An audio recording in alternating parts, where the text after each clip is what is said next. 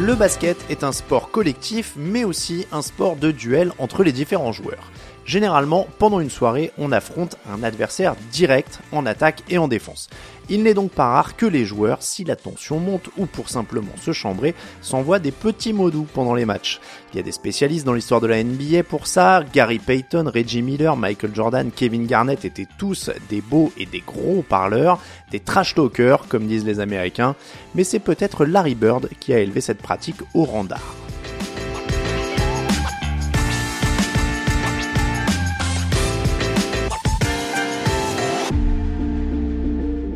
Of people don't know this. You you probably know this, Dan, but Larry Bird was one of the biggest trash talkers in basketball.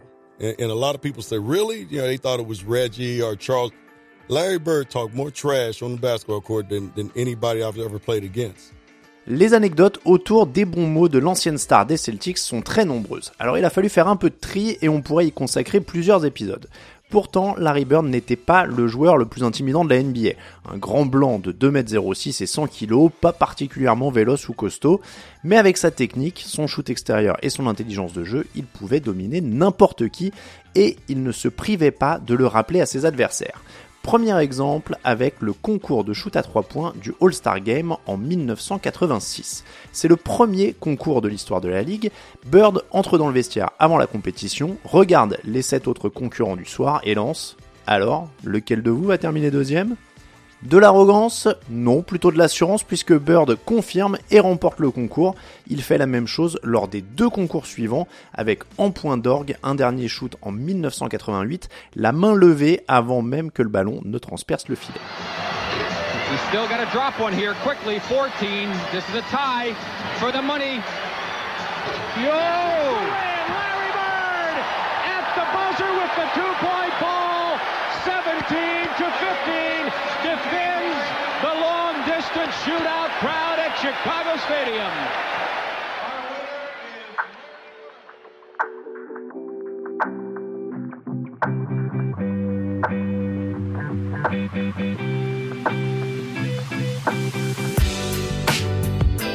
En plus de chambrer, le triple champion NBA était aussi un redoutable finisseur dans les moments chauds.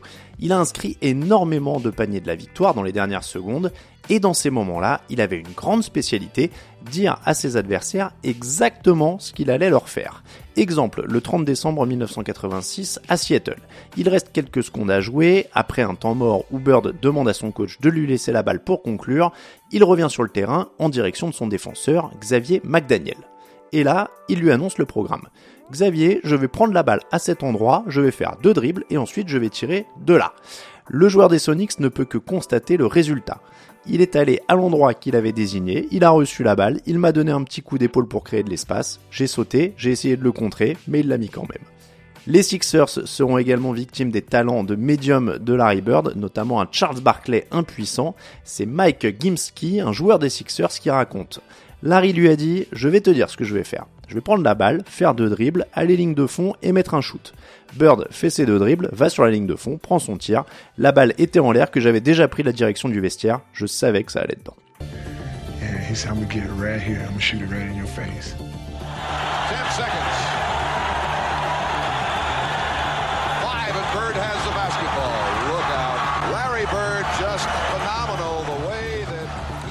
Came out when right about that ex exact spot and shot a shot right in my face.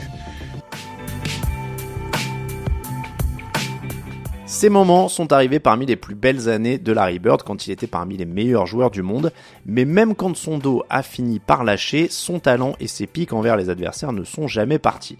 La preuve en 1992, avant les Jeux Olympiques de Barcelone avec la Dream Team. La légende de Boston est en fin de carrière et n'a plus son lustre d'antan, mais pendant un match d'entraînement avec des jeunes universitaires, Michael Jordan, Magic Johnson et Larry Bird sont battus. C'est la stupeur. Face à cet exploit, un jeune joueur victorieux se sent pousser des ailes. Jamal Mashburn était présent et raconte. On rentre à l'hôtel et Rodney Rogers dit au groupe de Larry et Magic Hé Larry, t'as pas mis un shoot de loin depuis 1984 Magic Johnson a tout entendu et forcément il le raconte à Bird. La suite est encore racontée par Mashburn. On arrive le lendemain et franchement, je n'avais jamais vu ça.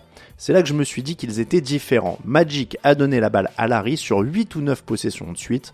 René Rogers défendait sur lui et à chaque action, Larry annonçait son mouvement. Drip sur la gauche puis tir avec la planche, panier. Un drip sur la droite, spin puis tir, panier. Il a marqué sur 8 ou 9 actions de suite.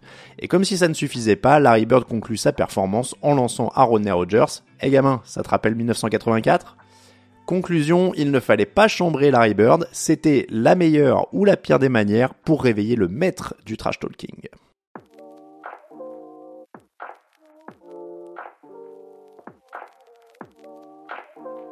Cet épisode d'Histoire de basket a été écrit par Jonathan Demey. Vous retrouvez Histoire de basket sur toutes les plateformes de podcast. N'hésitez pas à vous abonner pour avoir les épisodes en premier chaque mardi et chaque jeudi.